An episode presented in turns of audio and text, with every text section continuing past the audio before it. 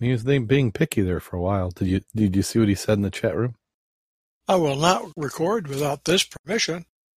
Scuba Obsessed, the weekly podcast. We talk about all things scuba diving, from cool new gear to places to dive and scuba news.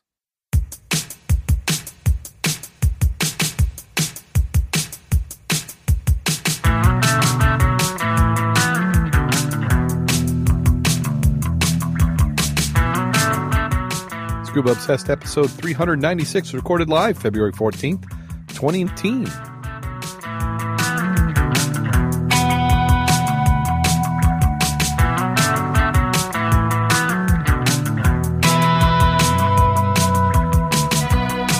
Welcome back to Scuba Obsessed. I'm Darren Gilson coming to you from the southwest side of the great state of Michigan.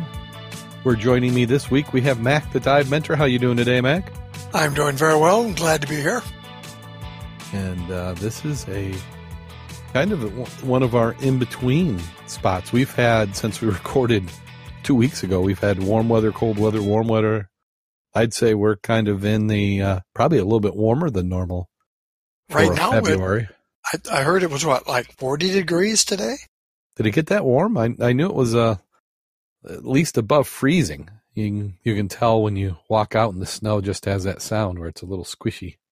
Well, I was out Saturday doing some pictures of the piers and the beaches, and the wind chill was 10 degrees.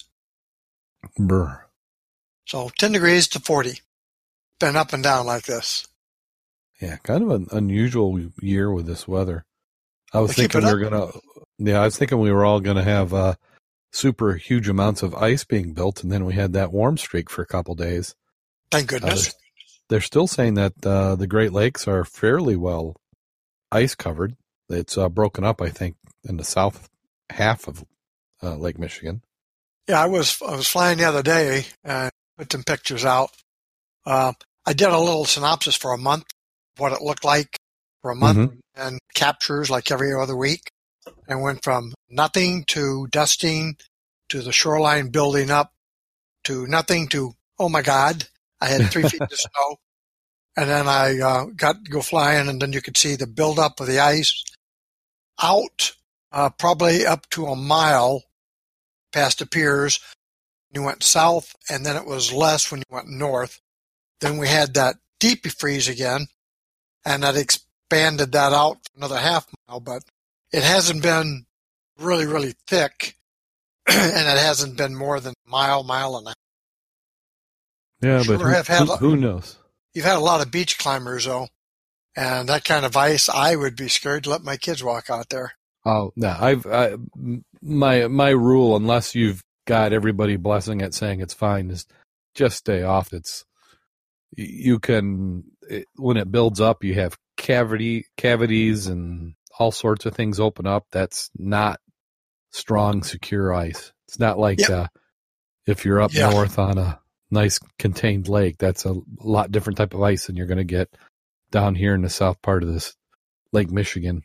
Yeah, a couple of guys I know were ice fishing. They said the minimum they've had is four to six inches of ice. Uh, and I have been on the on the barriers out there, but I was wearing cleats, flotation yeah. gear if I needed it. Yeah. And I looked a little funny because I had a eight foot pole with me and I kept it under my armpits. So if I fell through, I wasn't going to go all the way down. Yeah, that's a that's a good idea. And I kept my ice cleats around my arms, uh, you know, the picks. Yep. And I may have looked a little funny, but if I had gone in, I was going to be good, and I could have got out. Yeah, it's not a fashion show. well, let's go ahead and uh, jump right on into the news. We got uh, a chat room, got our regulars. We have Eric and Derek, and uh, Dave's also in there this week.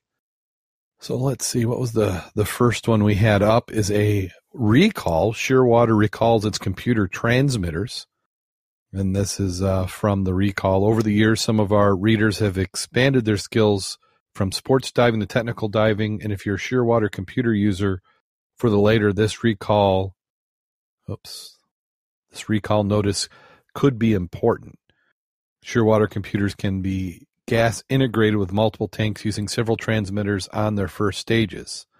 One of the transmitters is now subject to a voluntary recall. Shearwater discovered that the yellow transmitter may have the same transmission interval as one of the gray transmitters. When the transmitters of both colors are used by the same diver in the same dive, signal interference could potentially occur and cause drop signals.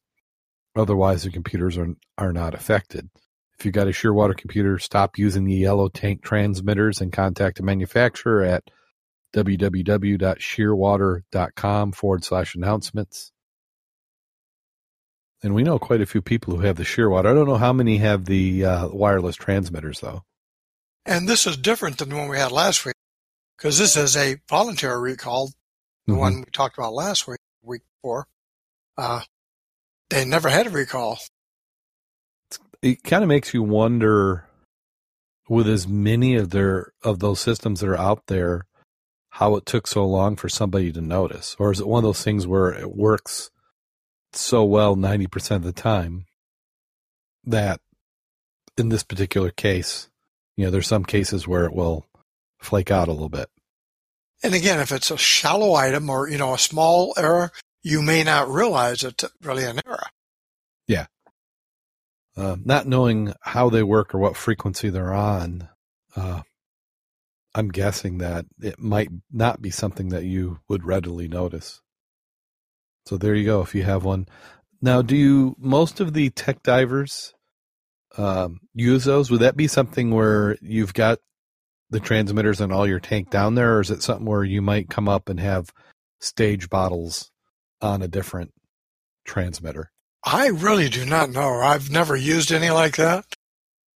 Uh, Dave were out there on speaking. Maybe he could add his two Yeah. cents on it. Yeah, he's he's saying that uh, it's a minimal issue, but Shearwater wants no issues. The air integration is slowly being adopted by the tech world. So, as people get more comfortable with the technology that transmits that stuff wirelessly, then uh, the convenience and just to have it all at your computer. You look at the computer, you don't have to fum- fumble around and hunt for tanks. He says that uh, rebreather divers seem to be adopting it faster. And then here we've got one uh, a Me Too moment in Egypt. We covered something similar a few weeks ago. And this one says Egypt is unfortunately known as a place where harassing female tourists on the streets is common. But when harassment happened recently on a Red Sea dive trip, one diver took matters in his own hands and with his camera and Egyptian media backed him up by publicly shaming the harasser.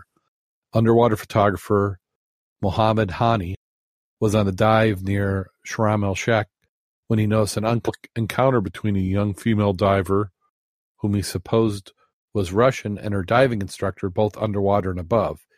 He started tracking the incident underwater with his camera, followed them to when they surfaced, arguing with the woman looking for an escape as soon as she saw the boat. Looking relieved, she asked for help to board to be protected from her instructor. The man doing the harassing threatened Henny twice, first when Henny tried to intervene and then realizing he had photos. Henny took the photos to the Arab News Channel, saying he had chosen to expose the man so this company could deal with him legally in order to preserve the reputation of Egypt's tourism. Al Arabi, and that's not correctly pronounced, I'm sure, published Hani's photos, and kudos to both for exposing the harasser and making them think twice before they get grabby. So It that must have been- like. Go ahead. Must have been pretty obvious and blatant if it's on the video also. Well, that's what I'm wondering. You know, I'm, you know, maybe from a Western perspective, when you know you hear about these things, you're thinking, you know, catcalling or maybe just uh, some light inappropriate touching. But this is sounds like it had to to be noticed from a distance underwater. I understand the water's clear, but that had to been some pretty brazen and obnoxious and certainly blatant. inappropriate. Yeah, pretty blatant. So, uh, yeah, hopefully that's that's an issue. Uh, If if you want Egypt to be a tourism source, that's something that they're going to have to get under control. And it's good that he thought about that from that perspective of both the woman first and Mhm. take it the way he did. Not Yeah. just confront the guy himself, but take it to we got that publicity. Mm-hmm. Yeah. So without without going into the politics, this is is, is certainly inappropriate, and and you hope that this happens less, not only in Egypt but elsewhere around the world. And then we have the next article is why are red sea sharks biting more often? Now, I thought that article was pretty darn good, and it gave some good items of why that it might be happening. Now, where was this article from? Was it a particular source or? Right off the bat, I couldn't. You can't remember. but I came. Oh, um, I know what it was. It was an Undercurrent magazine. Oh, Undercurrent. Okay. Right, and it was um, uh, they had printed several insert articles as they were talking about some other items and trips, and I thought this one was really interesting. Yeah, it says if a shark decides to bite you, there's little you can do. The question is, why are Red Sea sharks biting di- more divers these days? Oceanic white-tipped shark, which swim in tropical and warm temperate seas, are often encountered Red Sea dive sites such as the Brother Islands near the Egyptian coast, but recently have started to bite divers more than they had in the past. Dan White, a British diver, posted a video online that he shot of a shark biting a diver in the area in early November. He was filming an oceanic white tip circling the boat. While he was doing a deco stop, he looked relaxed and was swimming about casually, but then about 20 divers from other boats surrounded it and eventually got spooked. The shark then made an antagonistic display with its pectoral fins down and back arched, but the divers didn't seem to notice the change in its demeanor. Then the shark became interested in one particular diver wearing a shorty, particularly attracted by the action of his bare white legs as he swam. The diver fended it off three times. A diver from a different boat and wearing a side mount tank saw what was happening, but unaware of the danger, took his eyes off the shark. In that instant, the shark bit one of his calf muscles cleanly off. All divers then scram- scrambled from the water. The victim was recovered to his own liveaboard, Luckily, an ex-Marine medic who was a passenger on White's boat was there to help stabilize him, and he was motored back to the mainland. You can see in White's video, uh, the oceanic white tip are an ocean rov- roving scavenger constantly searching for a meal. They have wide-ranging tastes and will investigate anything, including resting seabirds and coconuts floating on the surface. In the icy sea's busy sea lanes, they have learned to follow the loud nose of freighters traveling to and from the Suez Canal because their galleys tend to dispose of waste over the stern. This has been going on for more than a hundred years. Nowadays, Red Sea liveaboards travel in convoys while making the long crossing from the mainland for safety reasons, but that means there can be a lot of divers in the water at one time and can make it easy pickings for the sharks. The liveaboard with their onboard generators, compressors, big engines make the same sounds as the freighters the oceanic white-tipped sharks have learned to follow. The sounds ring a dinger, dinner bell for the shark. This is why they approach divers closely near where the liveaboards are moored, looking for any sign of weakness.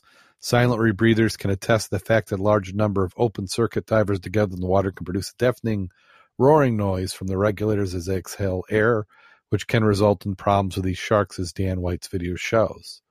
Baiting sharks doesn't help matters. Diver Oliver Ohlendorf took pictures of the liveaboard crew baiting the waters at the Daedalus reef to entice ocean white tips a week before the shark attacked that white filmed. While Daedalus Reef is 125 miles from Brother Islands, the sharks have been regularly seen feeding on sewage outflows from moored boats. no matter where you're diving, and no account should any diver or boat crew harass any shark, They'll usually make the a close inspection, then move on. If you're in the water with an oceanic white-tipped shark and feel uncomfortable, leave the water as soon as practical. Never swim at the surface in the presence of oceanic white-tip because this that is where they commonly find their food. Since White's video went online, there have been more bites by divers and oceanic white-tipped sharks. They haven't been as serious, but they're still very concerning. Egyptian authorities' reaction to temporary suspend diving activities at the Brother Island for all December in hopes that the problem sharks or sharks will move elsewhere. Yeah, that is interesting. Did they say it was hanging around sewage outlets on the boats? Yes. I don't, I'm not, I don't know anything about what they're eating, but I didn't think that was something that was on Raw their diet. Yeah. I would, I wouldn't think so. Now, is it one of those things where they they hang around and maybe selectively filter? Because where does kitchen scraps go in a boat? You know, if I'm if I'm chopping stuff up, do I, Is there like a garbage disposal which goes out the same system? I don't know. I know back in the day they'd package it and put it overboard. I know on the troop carriers I was on one time, yeah, they would deliberately put food over to see what they could draw to the boat yeah. for your Well, amusement. And you, and there's probably some of that going on. yeah, when you uh, get bored, you get dangerous. That's all I got to say. Yeah. Well, the the shorties with the with the white legs. I mean, it's like t- saying, "Don't don't put me in the water." Oh yeah. You know, I, I thought it was interesting and um, their logic behind it about following the noise. Uh, they've got a history now of following the, the freighters because they dump their trash. That makes a lot of sense. Oh yeah. But- especially But if, agitating by, by feeding the sharks a week before you're going to have people out there undiving, not a good idea. yeah, I'm not a fan of that chumming or any of that. I think you're just you're conditioning them because what what did they observe right before you started chum was that dive boat coming up. Yeah. So that they're now associating dive boat with chum, and uh, maybe that makes great for uh, videos and stuff. But uh, yeah, not a big fan. So Shackleton's next.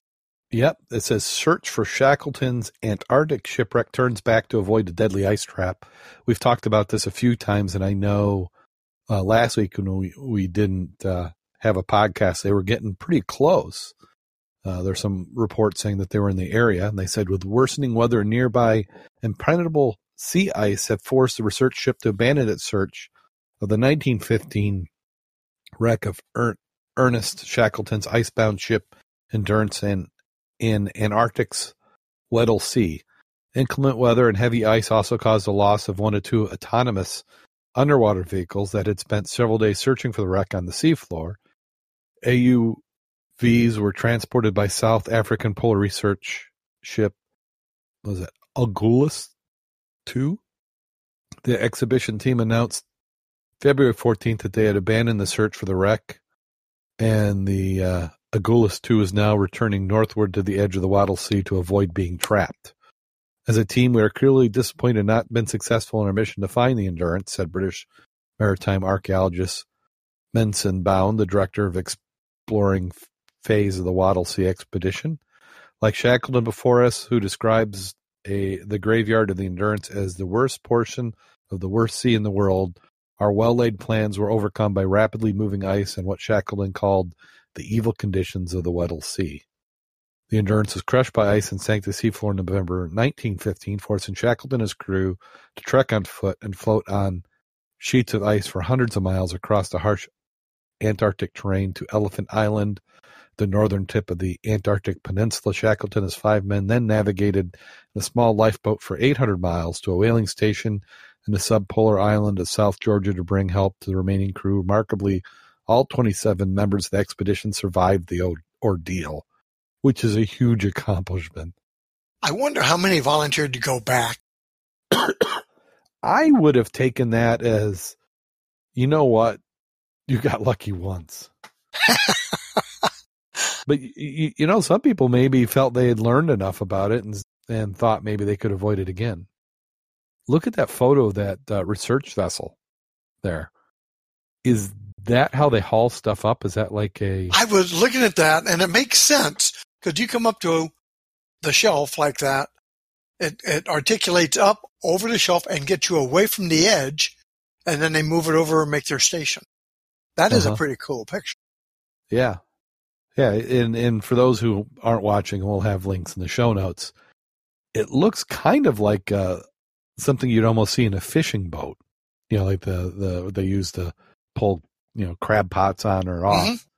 But this is a much On say much larger. Yeah, it's a it's a pretty significant vessel. It's got a helicopter pad at the the aft end, and uh, yeah, that's that's that's interesting. I didn't realize that the uh, endurance was nine thousand eight hundred feet under. Oh, I didn't either. Said uh, researchers hope that the two AUVs on board would help them find the wreck of the Endurance, which is thought to rest about 9,800 feet or 3,000 meters of water beneath the sea of ice. Wow. Yeah, because I I thought they had uh, had somebody had thought that they had found it, or maybe they had seen part of the wreckage. But wow, that's that's deep to be looking. Ten thousand feet. Yeah. Well, that's going to go in a minute when you talk about that other uh, aircraft carrier. Where, Yeah. but I thought it was good. It said uh, the other AUV went missing completely a few days ago after it had been searching underwater for more than 30 hours and had traveled beneath a large ice floe. Ooh. So maybe it ran into a nice UFO down there and the AUV is wedded to the UFO. They gobbled them up. Yeah. It's it's connecting in the internet. It's probably. I, I wonder if it had a Netflix subscription. It could be. They could be watching something right now. Maybe Stranger Things. And then here we have an article, and it's uh, win a Shark Tank dive experience at Scuba Day at the ABQ Aquarium. Just making sure Craig was still there. Uh, is from Albuquerque, New Mexico. No ocean, no problem. Attendees can learn all about the sport of scuba diving at the ABQ Bioparks Aquarium during Scuba Day. The event will take place February 16th from 10 a.m. to 2 p.m., and visitors will take part in special activities, including a narrated Shark Tank dive at 2 p.m. The public will also be able to sign up to become members of Albuquerque's Dive Club, the Desert Divers, in addition to learning about local diving sites. Guests are also invited to enter a giveaway for a dive at the Albu- the aquarium's own Shark Tank. Winners must be scuba certified in order to redeem their dive prize. Winners have one year to redeem it. I would like win- to. I'd like to do that. Yeah, so if you win it, you have to become certified if you're not already to redeem it. So kind of a win-win. You get a new diver out of it and they get to go in the Shark Tank. I like the idea of visibility in warm water this time. Yeah. It's a nice tank they've got there. If that if that's a photo of the tank, I'm assuming it is. Yeah. I wonder if you win if you still have to pay admission. Yeah, sometimes. Well, it said the special event is included with, with regular admis- admission. I think what they're referring to is that you get to uh, you get to go to the area where they're doing the uh, oh uh, the tours. And then here's an article, and I'm not sure what this website is, and it looks kind of spammy, but it is from a website called thefrisky.com. Woohoo! Yeah. And it says why you should go scuba diving. Self self care is incredibly important, especially in the times we're living in, where we are focused on stressful situations on a daily basis. now, one of the best forms of self care is finding yourself a hobby to enjoy that will give you additional strength to move on through what lies ahead. If you ask us, traveling is one of the best things to invest money in, as nothing can replace the power of meeting new cultures and new people. And with it, islands offer some that may not that not many areas can, and that is scuba diving. Scuba diving, which is becoming quite popular during the past few decades, this unique activity allows you to explore what lies below the water surface and enjoy an environment that we as humans aren't used to. Egypt has been one of the most attractive scuba diving destinations for years, and now certain islands like Bali and Maldives are joining in. But we can't go without mentioning the perils of the Indian Ocean. Oh, mentioning the pearl perils, the pearl of the Indian Ocean, Indonesia. It offers amazing scuba diving trips, and once you go there, we guarantee you won't be disappointed. Further ado, let's go ahead and look at why you should go scuba diving. Before we get to that section, I almost think that we should probably start a pool of if we can bet how old the author is by the terminology, because I, I've you kind of pick up on uh, you know different cues in this, and I'm guessing this is a younger aged writer who's who's talking about this. Also, I said this is spammy. I'm thinking that uh, based on all the name drops they did, these are all advertisers in whatever this this uh, website is. So number one, first and foremost, is it's an activity that doesn't require much organiz- organizing effort from your site. The only thing you have to do is travel to a given place and follow the instructions, and of course, pass the relevant training program if you're planning to do some deep scuba diving. On the other hand, scuba diving agencies cover and organize everything else. And we recommend you look at all the great PADI IDC Gili Island TripAdvisor offers. What? doesn't require much organizing effort from your site. Are you there, Mac? I think the term is not a native speaker. Oh, okay. Pretty close, but not not 100. Not 100%, but maybe if you're doing an, some sort of programming, you're letting them. Yeah, I guess it depends on how you're diving. It doesn't require much organizing effort. Yeah, yeah, I, I think you're right. That's this is they're not a native speaker. Okay, number two, along with that, scuba diving allows you to explore unknown marine life and provides an experience like no one else. And wherever you go, you will have different experiences and see new things, whether you're taking a dip in a cold northern sea or enjoying tropical waters, waters of the Indian Ocean and Caribbean. You're sure to have an excellent time exploring what lies down below. In the end, only 30% of our planet is covered by land, and you know what that means. It means you have more than 70% of the Earth's surface to explore doing diving. Sure. Okay. Along with that, one of the most Zen experiences you can have once you're underwater is that no one and nothing to distract you, no traffic jams or people calling, just you and the sound of your breath, and yes, the beautiful forms of life around you. Now, there, there, they've actually got something. Number four, you'll experience how it is to be weightless and feel like you're part of of marine, as you will not have to come back to surface for every few minutes, you'll be able to completely relax and let your mind roam free. Yes, I'm certainly agreeing the uh, not native speakers. uh, which which I have to say I'm I'm I'm not native speak I'm barely native speaking English, let alone any languages. So that's uh, not my criticism. It just this is funny English. Uh, last but not least, you'll be meeting a lot of like-minded people, forming, bond, forming bonds that could last your lifetime. It's not rare case that people find their soulmates on scuba diving trips, and the PADI ID, IDC Gili Island Scuba Diving provides a variety of options to support your social experience. I think we figured out who sponsored this. You think? Yeah. I like the little part though. Completely relax and let your mind roam free you know, if you're 150 foot down, I don't think I want my mind roaming too much. yeah, you know, there's nothing to worry about. Problems. Just make sure you got enough air in your gear so it's positively buoyant so that they can use it for the next diver. I noticed a lot of their pictures was uh, from lots of different sources. Wikipedia, yeah. dive tours, yeah. Amarillo well, Scuba.com. Well, I get requests all the time on our website of people wanting to do guest spots. Know, we well, you know you don't have to do anything. We'll just send an article and you just publish it. You know, you get complete approval. And we don't do that. We don't do guest spots on our website or blogs or posts or anything. Uh, that's why we're Patreon supported.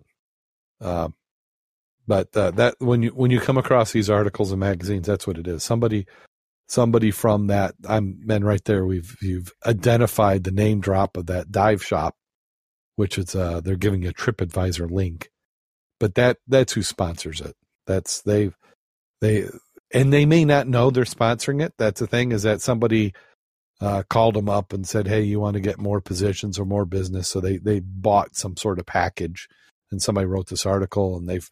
I bet if I copy some of these uh, sentences and put them in Google, we'll find 10 or 15 instances where the same article is showing up. Because that's the only reason why you would ha- you'd be using these uh, public domain sources for images, because you don't want to pay anybody. So there you. But go. I agree. Everybody should go scuba diving. Yeah. The author's Give it a name shot. Give it a is, shot. P- is Peter Makanos, which I mean, is that like a Greek name? Sounds Greek to me. Yeah. But let's see this. I'm, yeah. Gili Islands TripAdvisor. Okay. I'm going to bite and click on it. Let's see where that is out of. Indonesia. Yeah, Indonesia. There you go. Well, 125 reviews, and they're all 100%. Yeah. So they got somebody Which- who's managing. Which that. makes me believe that a lot. Yeah, that's I. There, there's not anything other than excellent. So I think these are one of these zero to hero type of locations. Yeah, some of the uh, reviews are in, are, or or cute. Well, I bet it's one of the requirements that if you're a uh, a student there, you have to write three or four positive reviews for them. Ah. So here they had 125 reviews. All of them were five star, not anything less than five star. Or, and they're number seven out of 47 on the tours in that area. so that lets you know that there is a lot of people gaming the system. hey, name of the game. There you go. Is it? Buyer beware. Yep. Excuse me. And uh, and then this next one is a wreckage of World War II aircraft carrier found in the South Pacific Ocean. More than 75 years after the aircraft carrier USS Hornet sank in World War II battle, researchers have uncovered its wreckage three miles under the South Pacific Ocean. The Hornet played a role in several key events of the war, including Doolittle raid on Japan and a pivotal battle of Midway. Since it sank, its resting place has been a mystery. An expedition crew funded by Microsoft co-founder Paul Allen has been searching for historically significant sh- shipwrecks using research vessel Petrel. We had Hornet on our list of World War II warships that we wanted to locate because it's a place in history as the aircraft carrier that saw many pivotal moments in naval battles. Robert Kraft, director of subsea operations for Allen's company Vulcan, said in a statement The team used data from national and naval archives, including a dive from an autonomous underwater vehicle, to find the ship. They located in the ocean around the Samo- Samoan Islands late last month. Photos Solomon. released. Yeah, Solomon? Solomon. Solomon Islands. hmm Did I say salmon? You didn't say Solomon. Okay.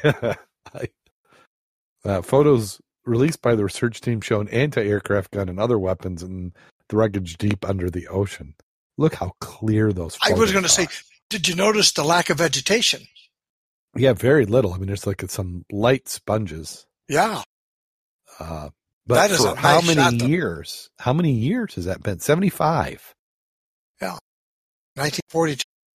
That looks like you could just about bring it to surface. I mean, there's not a ton. You don't have a ton of concretions on it, or wow. The Hornet was sunk by Japanese forces in the Battle of Santa Cruz Island in October 1942. Japanese bombers and torpedo planes heavily damaged the ship, eventually causing its crew to abandon it. When they left, they were dead in the water. Richard Nowatzki, who was a gunner on the ship and survived the battle, told CBS News they used armor-piercing bombs. Now, when they come down, you hear them going through the decks, plink, plink, plink, plink, plink, and when they explode, the whole ship shakes. Two Japanese destroyers eventually launched an additional torpedo attack, sinking the Hornet. It was in commission service for just over a year, according to the, to uh, a Navy history. With the loss of the Hornet, serious damage to the Enterprise, Battle of Santa Cruz was a Japanese victory, but at an extremely high cost. Retired Rear Admiral Samuel Cox, Director of Naval History and Heritage Command, said in a statement about half the Japanese aircraft engaged were shot down by greatly improved U.S. Navy anti-aircraft defenses. As a result, Japanese carriers did not engage again in a battle for almost two years. Most famously, during the Doolittle raid in April 1942, 16 B-25 planes took off from the ship and bombed targets in Japan, including Tokyo. The heavily laden bombers, which were not designed to land on an aircraft carrier, forced to try and land in China or in the Soviet Union. Wow. So they took so bombers took off from the deck. While the material damage inflicted by Doolittle's raiders proved small, the Navy said the effect on of the air raid on Japanese capital itself proved enormous. The researchers added that this is the first air operation to strike Japan and proved an important American morale boost since the devastating Pearl Harbor attack. The ship also fought in the Battle of Midway, where U.S. carriers sank four Japanese aircraft carriers. Many naval historians view Midway as a turning point in the war. In the Pacific, the Hornet received four battle stars for its service in the war. This particular article didn't show the side scans, but somewhere on Facebook, I thought I saw side scans with it with the aircraft carrier looking like it was sitting flat in the bottom. Huh. Give me a second. Yeah, and when I first saw that, I was thinking that can't be a real photo. I mean, it just looked too perfect. Oh, Did you find it? Yeah. Hang on a second. Let me look at that. Yeah, that's that. Maybe well, was, I, I think that's it's almost like a 3D mm-hmm. modeling, and it's on the side. Yeah, D- Dave said he's he's shared some on Facebook. Yeah, it looks like he's sitting on the side. Yeah, but those are. oh, I'm, I'm looking at the other pictures. Let me send this to you. This is. Okay. You see that one? And you're right. In one picture, it looks like it's almost on the on on straight and level.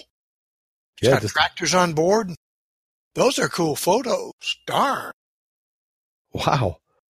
Yeah, that one shot is. It's almost nice and even on the bottom. You could take off from that Yes, with your submarine.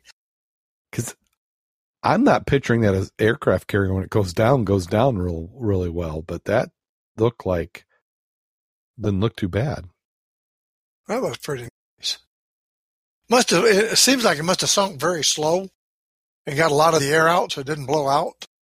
Yeah, But uh, some of the gun turrets, quite interesting. yeah. And, they, and the one the one they show where it initially impacted the bottom, and then where it laid. So it, might, it came down bow first. Oh yeah, I see that now. The side scan. Yeah, That is a cool picture. very nice, How did the viewers get to see this? beautiful. How we're going to make sure the viewers can see this? Uh, I don't know. It's just to too bad this is not in 150 foot of water. Yes. Oh my gosh, could you imagine that? Of course, it'd probably been stripped bare by now. Well, I don't know. Be protective of on Great Lakes. Oh, I see that. Well, I see that photo you're talking about, where it's kind of sitting there a little bit tilted in the bottom. yeah, Yeah, I mean, that is, that, and that tractor just sitting there chained to the deck. Yep. You can read the freaking name on it. International Harvester. Looks like you could almost pick that sucker up, put it on the surface, drive it away. Tires are still it, too. Surprise yeah, exactly. that mileage, that, yep. I thought the tires would have Well, do you, would would they have used uh, solid water, core. Solid core? Solid core, or uh, I know sometimes they would fill the tires with water for mass. I don't know. That was interesting.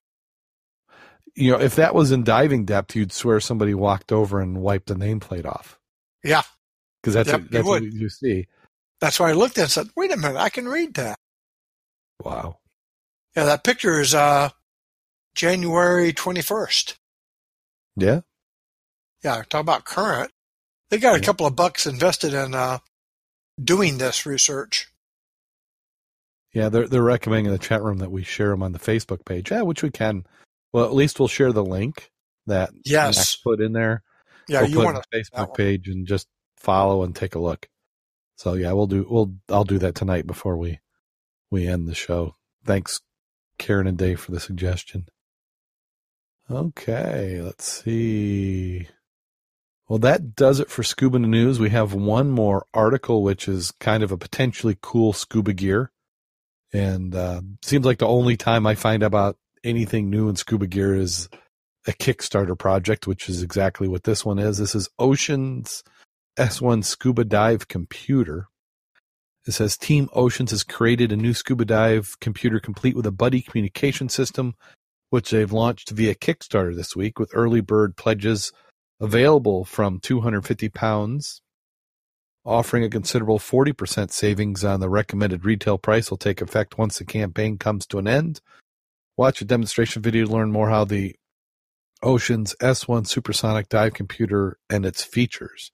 Development team behind the Oceans S1 supersonic dive computer and buddy communication system explain more about its inspiration. They say hand signals work well, but they're hampered by one obvious caveat.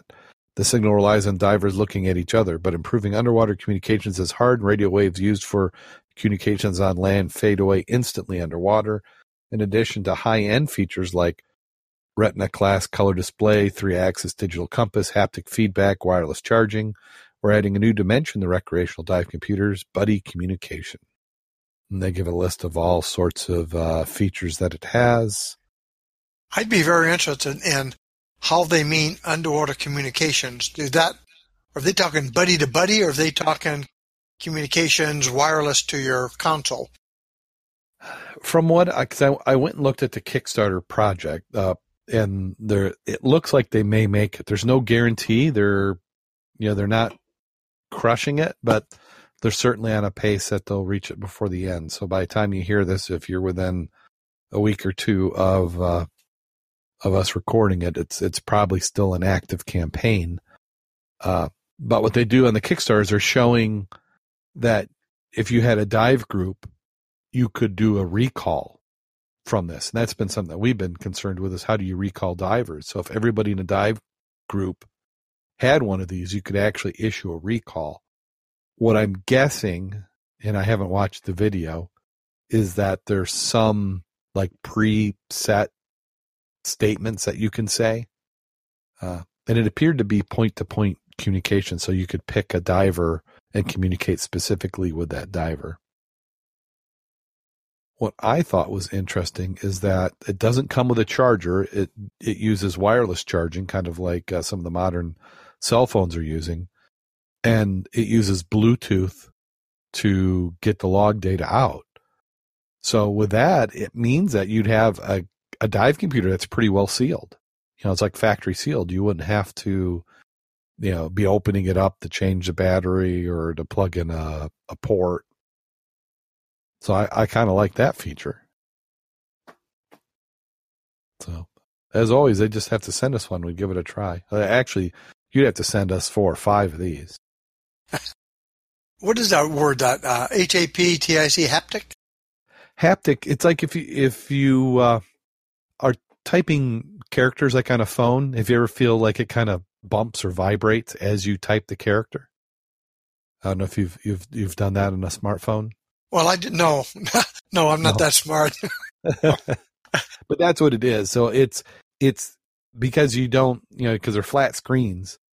When you touch them, it kind of like vibrates back as if it was like a click on the old mechanical keyboards to try and give you some sort of uh, sense that you're actually doing something. So, uh, yeah, it says idea. here, Rob, recreates the sense of touch by applying force vibrations or mm-hmm. motions to the user. Uh, this yeah. mechanical stimulation can be used to assist in the creation of virtual objects in a computer simulation and to control virtual objects to enhance control. Yeah. But from the tactile aspect, if I got a rubber glove on, can I still feel it? It would depend how aggressive they do it. What what they frequently are is their motors inside the device. Cause like if if you've got your phone on vibrate, yeah. that's that's that's haptic. Okay. Uh, uh, they just typically do it for a shorter amount of time. Uh, and there's different types of motors. If you're buying electronics and you're building a device, they have different ways of, of doing the same thing. Did you look this one up? On the Kickstarter? Yeah. I did. I, I don't have it open right now. Okay, I'm just curious because that would be something to look at for the communications factory. Excuse me, alone. Yeah, so let's take a look. Okay, here we are, and uh, the the unit of money is SEK, which I'm not sure what that is. I, I have a, a feeling it's Scandinavian. The location Stockholm, Sweden, so it must be whatever the Swedish uh, funds are. But in euros. Oh, uh, let's divers communicate through pings. I just saw that. Your Atlas. Yeah, the S1 sends a ping message as to each paired dive computer and shows notification display with the name of the diver looking for attention. Now that's uh, not a bad idea either. No, so what it's it's basically doing is saying, "Hey, look at so and so," because you really have a limited uh, bandwidth, so it's it's going to be very low frequency and sonic that's sending it out. So they're probably being conservative and and uh, you know limiting what it yeah, is, they said so. 45 feet max, and uh, the key item, if you're both on the wreck and looking around and not paying attention to your buddy, and you got a problem, you get that ping, you'll turn around and look for him. Yes. That's that's what I'm saying. That's not a bad. well, and if you think about it, like say we're, you know, your dive boat, it seems conceivable that you could have something that drops into the water. You know, maybe that's what I was thinking too. Yeah, anchor line, and you could do it saying, "Hey, recall," and maybe they could have you know recall weather, recall whatever, or just recall, you know, whatever, you know, just get people up. Uh, but I like that, the, that SEK, by the way, 2,999 equals 304 American dollars. yes, If it reaches production, the planned price is $566. Two can be had for 756. So, you know, 250 is not exactly what I was thinking. But, uh, 566 could be. yeah, Well, you buy two, it's a lot cheaper. It is interesting. yeah, because the the the early bird price was three twenty four, so they're all through those. The two pack is seven fifty six, four thirty two. Uh, yeah, so they're they're doing is they're is, you know they got their initial sales to get the buzz going and Yeah. but right right now they've got 23,524 pledged out of 37,803 goal. That's 69 backers and they have 22 days to go. So, you know, they they seem to be on pace, but it's it's still not a guarantee. It just depends how many people they can get. But Yeah. I think it looks interesting. The thing with something like this is that one doesn't do you any good Yeah. Yeah. Because it's just at that point it's just a dive computer. You need somebody else to have it, uh, and that's the challenge with all these. Is that really what needs to happen? Is all these dive computer companies need to open source this, and then you know if you've got a Shearwater that can talk to an Aeris that can talk to you know another uh, Suunto, uh, now you've got something. But when everybody's got to have the same dive computer, when you know our club, I, you know, Shearwater maybe the most prevalent, but not by a lot. I mean, I doubt we got more than, you know, I doubt there's three of any one dive computer that are di- in our dive club. I think it's Probably be correct. different ones. I'm sorry. I said you'd be correct. Yeah. Oh, Swedish krona or krona, krona. Yeah. One krona is 11 US dollars. I thought krona was a beer. Yeah. No, it's 0.11 US dollars. Okay. The digital tank bangers, on Dave said. In a way, it is, except for you know which who is banging the tank. Interesting. Well, if you get one, let us know how you like it. Well, that does it for Scuba in the News. And again, want to apologize to everybody for missing last week, but I was coughing a lung out. So, uh, uh, an hour and a half episode would have probably been about 10 minutes worth of content. Couldn't bear editing that much out. And if you're enjoying the program, we certainly would appreciate the support. We have picked up a few Patreon supporters, but we're we're still in need as we continue in the the year. So if you can head on over to our Facebook, not Facebook page, you can do that too, but our website, www.scubaobsessed.com, click on the Patreon link and uh, any amount would be appreciated. If you can't do that, we understand if we could get a five star review on your platform of choice.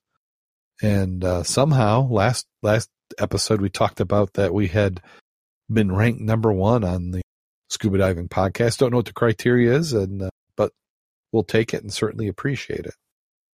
Uh, also, something I've noticed is that if on the website we're starting to see some activity on the uh, putting a pin in the fan map. So look around on the website, see if you can find that link, and put your pin, and you'll be able to see all the other listeners the program who are on the, on the fan map. Like to have somebody from each state and each country on there eventually. Yeah, it must be the jokes that got us a number one ranking. Maybe it was in spite of that. Well, let's see. Two weeks, we should have had a ton of people diving. Do you know anybody who was doing any diving recently, Mac? Yeah. Maybe we lost him.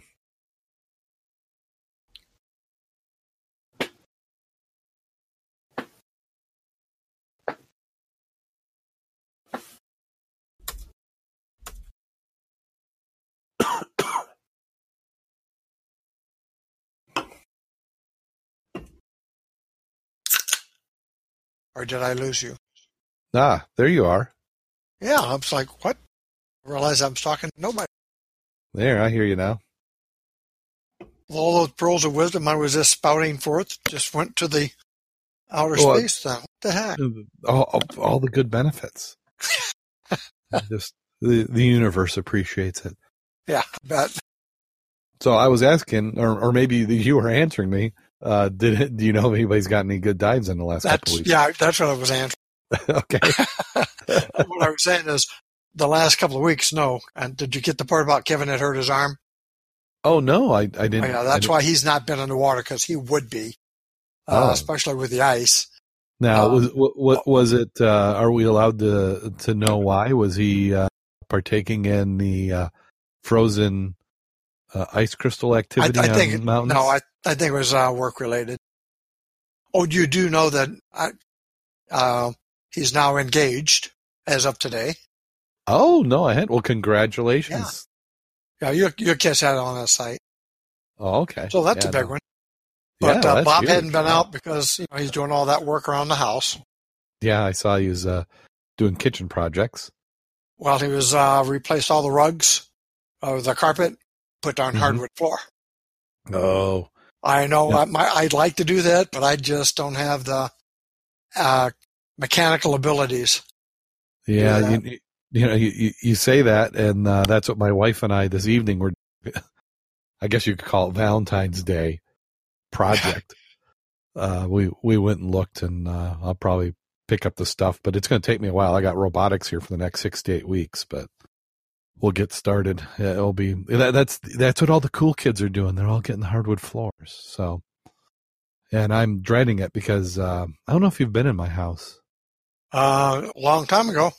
Yeah, because I've got. uh It's kind of like the, the it was the the hardwood floors, but it's like a uh like a parquet type of you know that it was it was a glue down. It was before they had all these floating floors like they do now, but it was the uh you know it's not solid. It's not you know a two inch board solid all the way through. It's wood all the way through, but it's more like uh, uh plywood with the top you know eighth inch being a finished surface. So it's nice, but I've got that, and then uh, that was the the hallways and the the kitchen and dining room, and then the living room is carpet. And after, oh, geez, it's been almost twenty five years. The carpet's looking pretty bad. It's a Berber, so it, it holds up, but farm kids and farm animals tend to uh, take an impact on carpeting. So I can imagine. that that will be my my my project. So uh, that and painting because you can't just do one project. Gotta do them. So all the you know paint all the kitchen cabinets and redo the floors and uh, yeah. So yeah.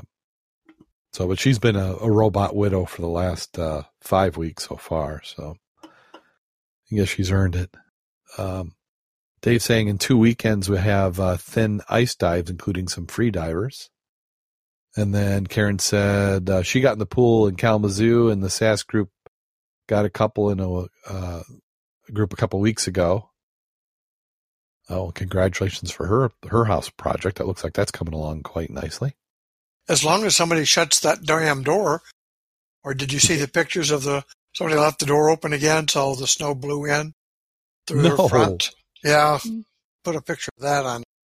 And then when she was Oh. plowing out that drift in front of her house where the snow is higher than the the snow blower, I've been there before. Yeah, where you- where you got to like, uh, so you got the shovel to knock it down so you can blow it out of the way. Just about. Oh, that's terrible. Well, yeah, she's sharing the photos now. So if you're not in the chat room, you're missing out. Some good shots in there. Well, do you have a safety story this week? Well, I don't have a safety story, but I did come across. Uh, it's one of those items most of us already know, but I love Divers Alert Network. If you don't, you know, if you're not a, a DAN member, you should be. And Yep. if you don't go through and read their articles and all their educational items that are available, you're really missing out. And you don't even need to be a DAN member to do that. Just get online and look up DAN. But one of the items I looked up here, and it's stuff that we already know, but it says the most common causes of out of air emergencies. And number one, they always say it's always lack of awareness. Not paying attention. Number one is diving too deep because your gas consumption increases dramatically. Your decompression obligation builds up. Um, and aluminum 80 is not meant for deco dives, and running out of gas at depth puts you at risk for a long, hazardous ascent. Pretty much we know that. But diving too deep, if you maintain, look at your pressure gauge, watch your time, shouldn't be an issue, but lack of awareness. The other one is staying too long, sooner or later you consume your gas reserves. Determine in advance tank pressure which you need to turn back, start your ascent. During the dive, actively monitor tank pressure. Turn back on time. Absolutely. Number three is working too hard. Uh, fighting a strong current, hunting, or lack of buoyancy control affects your air consumption. Exertion at depth speeds up depletion of your tank. So if you're not accustomed to diving in strong currents, surf, seek training prior to, and definitely monitor your air consumption in these environments. And to do that, you better monitor your pressure gauge. So be air aware. Always check it. Check your buddy's gauge, uh, you know, at some frequency. Number five is ignoring anxiety as a factor. If you get nervous or a little tense, it, all calculations can be off. You can deplete your reserve tank much faster. It's, it's like you're having vigorous exercise. So they say try to maintain normal breathing. If you feel anxious, keep a closer eye on your gas supplies because you are probably breathing faster than you had anticipated. Uh, the other item is don't start diving with less than a full tank. Regardless how short an immersion you may contemplate, start your dive on less than a full tank they're recommending. Never descend to retrieve a lost piece of equipment or anchor if your tank is nearly empty. And quite often, everybody gets on board with 500 pounds. Darn it, anchor snag. Who's going to go get it? Well, yeah, we've all done it, but that's not the smartest way to do it. Uh, the other one was not opening the tank valve all the way, especially as you go deeper. Gets harder to breathe. You can usually check that by looking at the swing on your pressure gauge. Are you getting a swing? Because you shouldn't. Uh, frequent depth change and BCD um, achievement. If you're yo-yo diving, you're increasing your air consumption. So you may be looking at your clock, but if you've been using that, you're not good at depth control, you're wasting your air. Uh, omitting pre-dive checklist and buddy check. Use a printed checklist, prevent mental lapses. Mental checklist, oh, checklist is an oxymoron. And the last it said was equipment issues. Gas consumption can be, for, uh, can be affected if regulator is too hard to breathe. Secondary regulator has a slow leak. Regulator starts to free flow during or due to freezing or debris. And in fact, we talked, uh, the divers had a little comment on the club site the other day. He was in the St. Joe River, less than 10 minutes, good regulators, recently serviced, free flow. And I've, I've always had more free flows in a river, in the ice, than I ever have diving in a lake or something under the ice. But those are 10 items they talk about as the most common causes for out of air emergencies. All very good points. Yeah, what's the saying? If you've uh, got air, you've got time. Yep. I think most of us have been there back in our younger days when we didn't uh, pay attention like we're supposed to, like we just mentioned. You get down there and you realize that it's dark, you're cold, you're not exactly sure where you're at, and you're already at 500 pounds when you should have been by the anchor line. That get you apprehensive, and that leads to that little item called panic. Yes. Yep. So keep calm, figure out a way to safely ascent. If you're diving with a buddy like you should be, use the appropriate signals and head on up. Best best of chance is uh, to not be in the situation in the first place. Yeah. But I know a lot of us have been the situation where you finish the dive, anchor is caught, and it's like goes down. You know, you already got a possible deco behind you. You're you're building that up, and do you even look at the anchor when you went down? How badly is it snarled? Oh yeah. So you're about ready with the uh, joke of the night. Yeah, I, I think so. I think if we're to that point, uh, got anything you want to plug real quick before we get going? Well, or if you're going around here, I think there may be a few people traveling down to Our World Underwater on Saturday Ah, yes. and Sunday. Yes, uh, I won't be able to make it because I've got a uh, robotics scrimmage, and we're getting to the end of our build season, which we got to put the robot in the bag. Oh, uh, next Tuesday, I think it is. Well, I know Kevin will be there because he'll be manning the booth at uh, Our World Underwater both, both days. Yes, Uh, Jim from the dive shop will be there. He's got some uh, training to get done. I'm going to be with Mary Beth and Niles at the library, uh, doing a presentation with them. Part of their program they've had for the month of Waterworld. So that should be entertaining. Uh, I did understand that there is not going to be ghost ships again this year. So it Oh, sounds that's like that's gone by the wayside.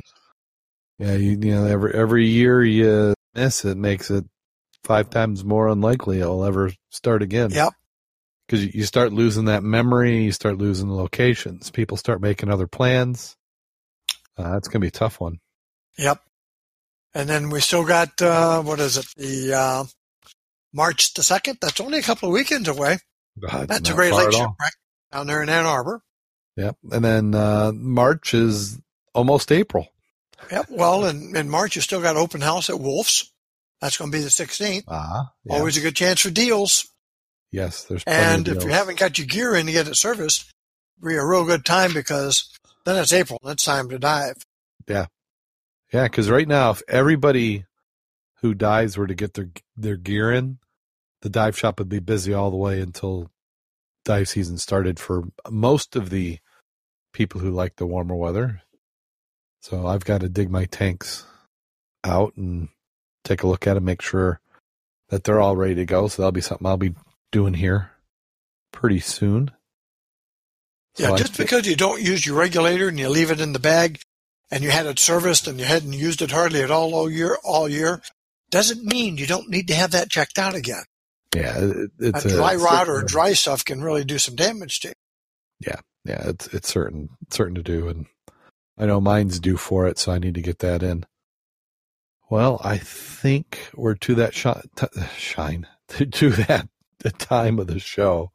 Are you ready? I am sitting down. Okay. Here we go. We have a biologist, a chemist, and a statistician are out hunting. The biologist shoots at the deer and misses five feet to the left. The chemist takes a shot and misses five feet to the right. The statistician yells, We got him! I don't know. I guess maybe that was a big data thing. It must have been, unless he shot it down the middle, but never said he fired, so I don't know. I'm waiting for the punchline there. oh, you, you, you don't want me to explain it, do you? Well, you said we got him. Well, because because the five feet to the left, then five to the feet to the right, it averaged out that it would have hit him. Well, if Uh, okay. from that aspect, yes. okay. Maybe we need a different one, I guess. You had another one? Well, let me see. I'll, I'll take a quick peek through here to see. Uh, a glutton. oh, some of these are a little obscure. Yeah, th- this one and kind of in the cold weather. That it might be a hard one to get. It said, "Did you hear about the man who got cooled to absolute zero? He's okay now." And the reason that one's supposed to be funny is because that would be zero Kelvin is absolute zero. Okay. That's what I was about that. yeah, I mean, Yeah. yeah, some of these are great computer jokes. Uh, let me see. Uh, eh, We can save one. You, you think we could save one? yeah, we might. Here's one. I I don't know if it's any better. Uh, Einstein, Newton, and Pascal decide to play hide and seek. Einstein is it, closes his eyes and counts to ten, and then he opens them. Pascal is nowhere to be seen. Newton is sitting right in front of Einstein with a piece of chalk in his hand. He's sitting in a box drawn on the ground, one meter to one side. Einstein says, Newton, you're terrible. I found you. Newton says, No, no, no. You found one Newton per square meter. You found Pascal.